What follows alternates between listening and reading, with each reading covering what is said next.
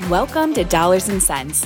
Our podcast is designed to provide listeners with financial advice in a language you can understand.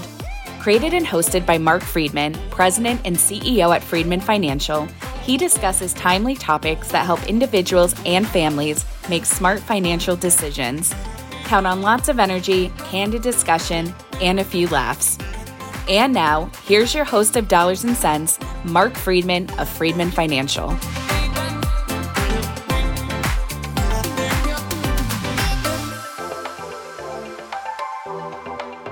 Welcome back to another edition of Dollars and Sense with Freedman Financial. My name is Marc Freedman. I'm president of Freedman Financial, and I'm joined by my co host, Marion Gilman. How are you today, Marion? I'm wonderful. How are you today, Marc? I'm doing great. We're back with another episode of filled with financial advice in a language you can understand. Sounds great. And so that's what know, we do. We, we, we do that each and every weekend. And here we are, September 29th, as you're re- reading this Friday. Amazing that the month of September has al- already passed. It is past. The summer is behind us. And today starts a very special day in my life.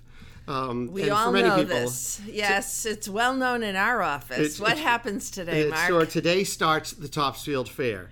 It's an 11 day extravaganza, the 205th anniversary of the oldest agricultural fair in the country, um, where you can see the world's largest pumpkin, you can climb a grease pole, you can see flowers and chickens and rabbits and cows and horses and Clydesdales. Yes, that's right. The Anheuser-Busch Clydesdales will be there. Uh, and so much more. It is quite the festivity. Um, my son used to when they were when he was in school. Um, he was involved in karate, and they would do demonstrations there. So the kids get involved. It is really a, a wonderful event. Yeah, the, the 4-H clubs get involved. Yes. The karate groups. Yeah. Um, all, all sorts of groups do their exhibits. It's And also, they have rides too. Oh, of course, the there, there is the rides, and there's also, Yeah. and, and, you know, this year they and bring the games. And My the games. son loved darts. Oh, That was his do, game. do they still let you throw darts these days? you know, I don't know that. those are dangerous weapons now, Marion. have you I don't know. walked If, down to see? I- they thrown darts? I, I, I don't know if they are. Maybe they have suction cups at the Yeah. end instead of the I, points. I generally don't get down to what's called the midway area. Yes. Um, we're towards the front of the um, of the fair because I run a food booth called the B'nai B'rith booth and have been doing so for I guess 12 or 13 years with my wife Laura, but I've been working there since I was 13 years old. It's quite a while. Yeah, and uh, the booth is probably among the top five busiest booths at the fair. Well, is- from what I understand, it's a very good value. it, it is a tremendous value. And when we're talking about financial advice in a language you can understand, if you are going to the fair, I challenge you to find any any booth at the fair that has a better product at a lower price than what we're offering, whether it comes to hamburgers, hot dogs, chicken fingers, brisket sandwiches, on and on. Just like any event, um, I think all of the uh, you know all of the activities, all of the food is priced fairly high at the Topsfield Fair. Yeah, I w- and they have to make a living. I understand that, you know, and it's only for a certain number of days, but it is um, fairly pricey. It, it is. And, you know, remember, most of those booths that you see that show up at the fair are people that show up for the 11 days and then they hop in their trailer or their truck uh, and their tent, whatever it is, and move on to another fair. That is their livelihood. and you have an advantage, right, Marc? We do. We have a, a big permanent space, but all of the people that work in our booth are volunteers. And yes, all of the money that we, all the profits that we raise go back to the Jewish community, but we can put our pricing at a very reasonable cost. In fact, I was walking through the fair this week, and one of the, if, I don't want to call them our rival because they're really not, everyone sells different products, but they do sell hot dogs. And their hot dogs that they're selling, which are not the hugest hot dogs in the world, um, are And seven. yours was spectacular, Our- right? ours is yours a spectacular. large. Yeah. So their hot dogs are seven dollars each, Wow. and ours are a quarter pound hot dog. They're selling two ounce hot dogs at seven dollars each. We're selling an all beef quarter pound Hebrew National hot dog for. We raised the price this year You did. to five dollars. Okay. Be So- more a little more competitive. Yeah. So we have a hot dog that's twice the size at less price than a single hot dog at the fair. But you know, the best thing about your booth is that all of the money goes to charity. It does. All of the profits go to charity. and you divide, you allow the volunteers to help select those charities, which I think is wonderful. Yeah, we don't we don't drive that ship at all. You know, people ask where's the money go, And we say, look, our volunteers get to select that. And so for every shift that they work, and we need 280 shifts to fill for the Topsfield Fair, and we fill all challenge. of them. Um, for every shift they work, $18 goes to the Jewish charity of their choice. And there's a big chart that hangs up in our booth so that patrons can see where the money's going, how it's being divvied up, and all of our volunteers can feel good that they're making a contribution. Besides with their hands and their voices and their spirit of just being there, they're also giving money back to their communities that uh, more uh, to the organizations that make sense for them. Yeah, that that sounds great. I mean, it is really a wonderful organization, and you raise a fair amount of money every We- year, we- we which is great. We and do. you give back to the community. So, isn't that wonderful? Yeah, I think since Laura and I started it, we've given back close to sixty or seventy thousand dollars back to the community over the past twelve years, which is really remarkable. Fantastic! Oh, with a booth that's only open for eleven days. 11 days, yeah. You know, It's it's, pretty not, wild. It's not like you have a whole whole year to do this. You're So, absolutely uh, right. Great. Well, it is September 29th, and according to the news, if you watch CNBC, CNN, whatever whatever news station you want to hear, it could be an exciting weekend, It- right? It, it could be because, according to plan, and, and perhaps one of the reasons that the market is reacting so unfavorably over the past week or two is that the government has the potential to shut down on October 1st. Yikes! And haven't we been there before? We have. As a matter of fact, I was reading some of the statistics just recently with an article that came out, and apparently um, we've had shutdowns 21 times over the past since 1976. 21 times. And, 21 times. and you'd think, Marion, if the government shut down that many times, that the country would be no more. If it shut down, right?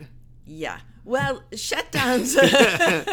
so shutdowns are not really shutdowns. Well, then why do they call it a shutdown? Well, well, first of all, apparently it's typical that the shutdown lasts for about a day or two, which, which to me is like non-existent. And so you think if it only stayed shut down for a day or two, why can't they come to an agreement before the deadline of the shutdown? Oh, I think it's exciting, right? It- it- well, it's newsworthy, creates isn't it? Right. Yeah. So uh, they can. So there's a whole lead up to this. So for the past couple of weeks, all we've heard is the government's going to shut down, Right.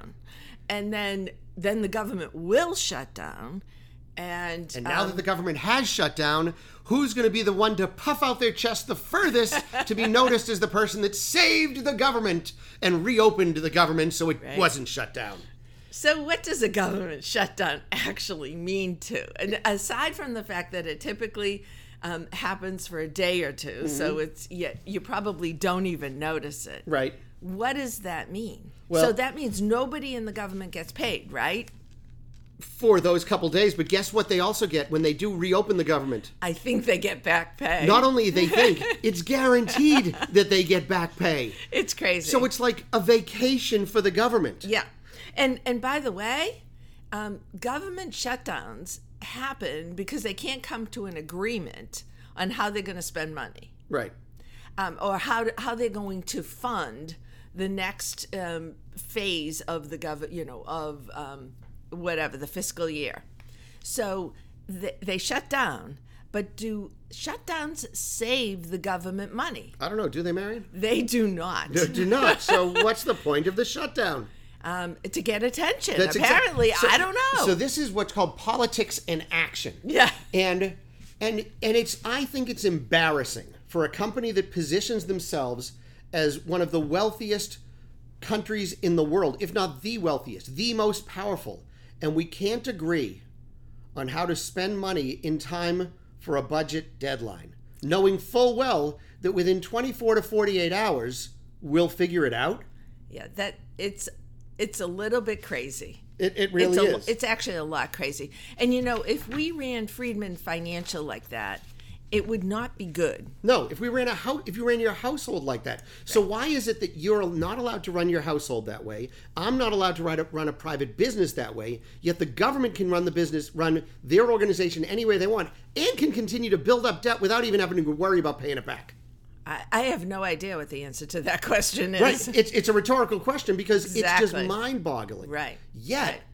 all of us outside of government ask those questions. We don't get answers from our government. We get upset at our government officials. They have the lowest approval rating ever and have for the past 20 some odd years. Yet, we continue to vote them in? It's it's remarkable, isn't it? It it really is because you know what the real answer is? The reason why that happens because everyone says it's not my guy that's the problem. and it and well, you know, also the status quo just sort of goes on, right? It- it does. And it's inertia, I think, too. Right. Because Yeah. because in reality, you and I, like those that have been in the know for years and understanding how governments work, it's like we've been here, we've been through this before.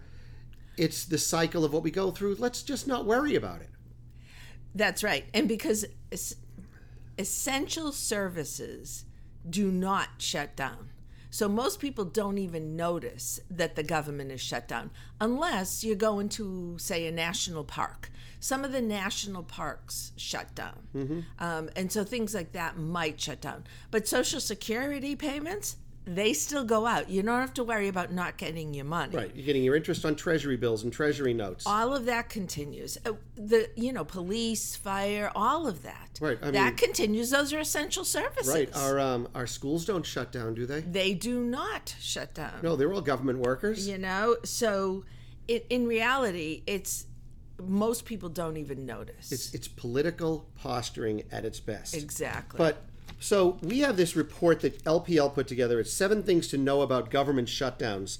And so one of the qu- things is that they said the first question, and people ask this. So tell me, can someone explain to me in a sentence or two what is a government shutdown? And Mary, maybe you can explain or read what it says there.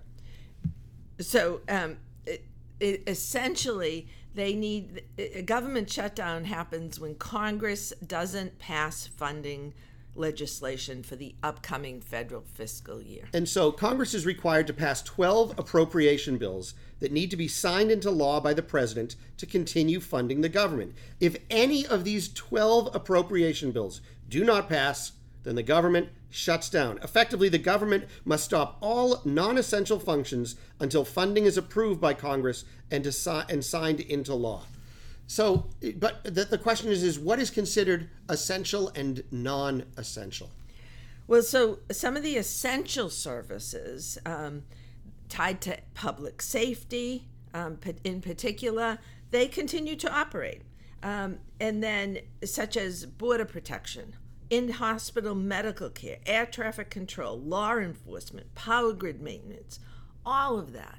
And and also, on the other hand, um, so the uh, the appropriations bills do not include money for Medicare or Social Security. So that's not part of an appropriation. Those are sent, those are funded, so they don't even enter into the picture when a government shutdown happens. Because remember, it's they have to pass the 12 appropriation bills. Right. They are not appropriated every year. That's right. And so oftentimes we hear you, when you think the government's going to shut down, it could also be termed as a default. And there's a difference between the government shutting down and a default. Maybe, Mary, maybe you can explain to everybody uh, what LPL has said and what, what's kind of written here about the difference between understanding a government shutdown and a default.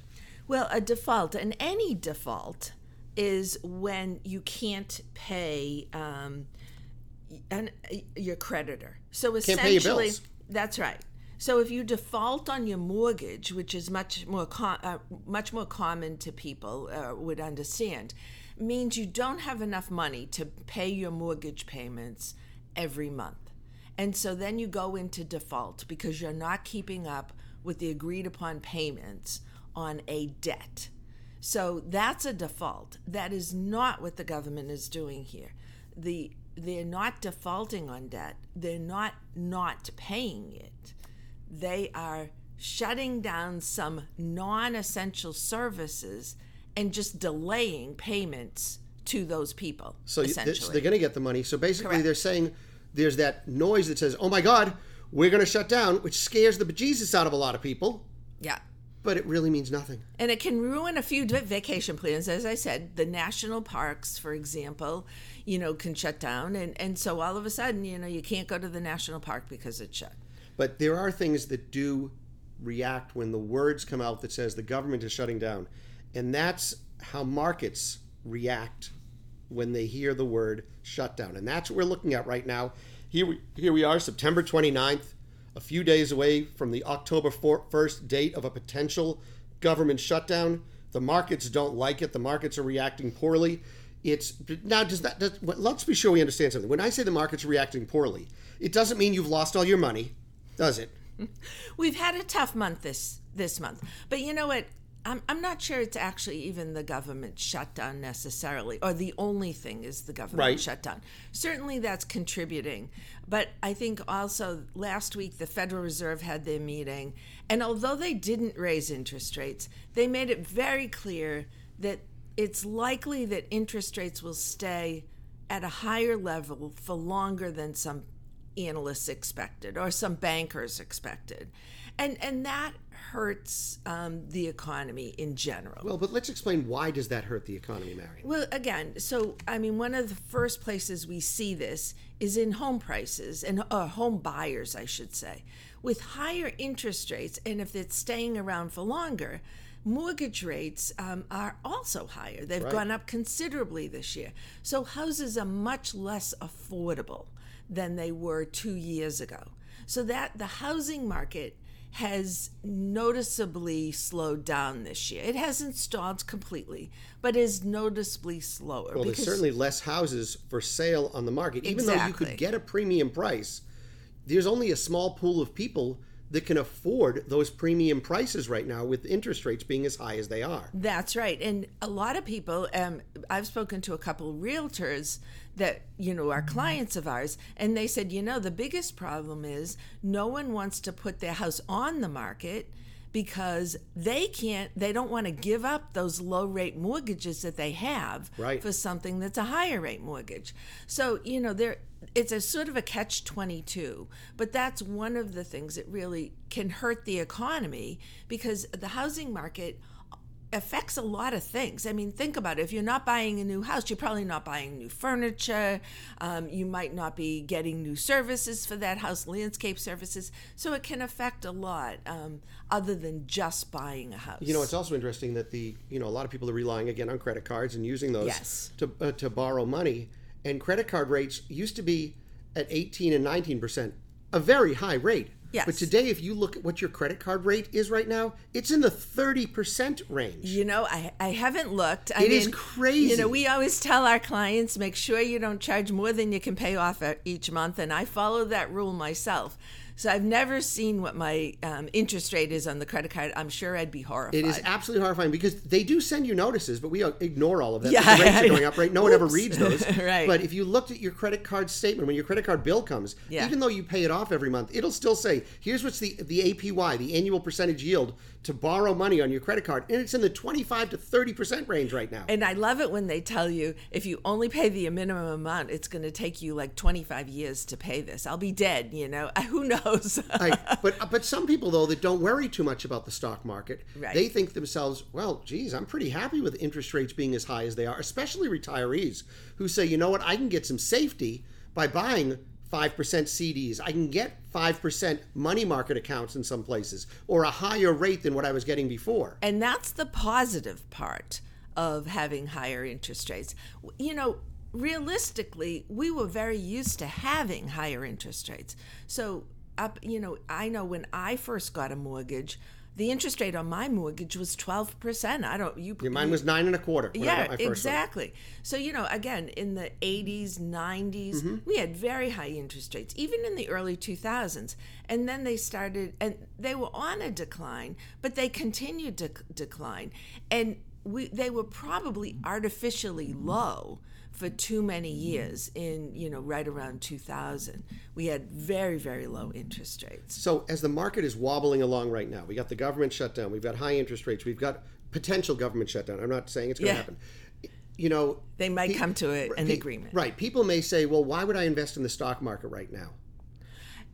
You know, again, you have to look long term. We're not talking short term. Uh, we are about the government shutdown because that's a you know a, a thing that could Mm-hmm. There's happen. always going to be short term noise. There, uh, there's always going to be short term noise. But think about it: monies that you have that you're likely not going to use for the next 5, 10, 15 years.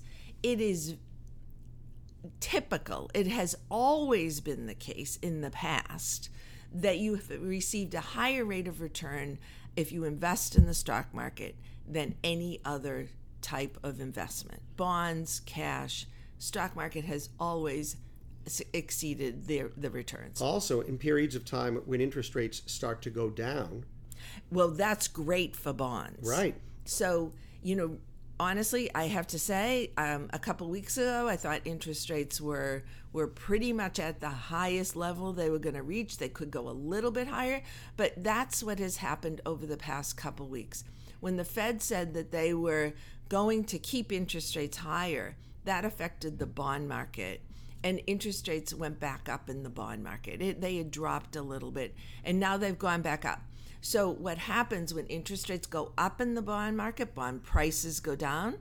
But once the Fed starts to lower rates or rates start to go down, bond prices go up. So, you can get a very nice return from bonds. And that's likely to happen um, at some point starting next year. Right. So, I mean, bonds are back as far as we're concerned. Bonds yes. are a great type of investment. Exactly. You got to find what works for you, of course. Right. I think investing in the stock market, if you're looking long term to invest in the stock market, this is a great time to be a participant in all facets and all aspects of the stock market. A balanced portfolio is very appropriate right now. If you're thinking, I want to make money over five years or 10 years or 15 years, I couldn't think of a better time right now um, to be putting money into the market or to keeping yourselves positioned ready for an uptick moving forward over the long term. Yeah, but you know, you can never you can never time it such that you get the high of the market or the low never. of the market. So you want to just be sure, you know, I, we always feel a better strategy is to put a little bit in at a time. So take your take your chances. Yeah, you might see a little fluctuation in the short term, but you will be rewarded long term. So work with a financial advisor. If now's the time for you to get serious about your financial planning and investment management needs, give us a call 978 531 8108. That's 978 531 8108. Or visit us on the web, freedmanfinancial.com. That's Freedman. Two E's and a D. Financial.com. That's going to do it for us today. Everyone have a wonderful weekend. If yes, head by the Topsfield Fair this week, stop by the B'nai B'rith booth, say hello. I'll be sure to have a treat for you then. Ooh, that, that's a that's a deal. You know, we got some good stuff there. So swing yeah. by. Everyone have a wonderful weekend. We'll talk to you later. Thanks for joining us. Enjoy. Bye bye. During today's Dollars and Sense episode with Freedman Financial, your host may have discussed specific financial planning and investment ideas that are for general information only and not intended to provide specific advice or recommendations. Please remember that investing involves risk and may include loss of principal. Always consult a certified financial planner professional, qualified attorney, or tax advisor prior to investing to determine what is appropriate for you. Securities and advisory services offered through LPL Financial, a registered investment advisor, member FINRA SIPC.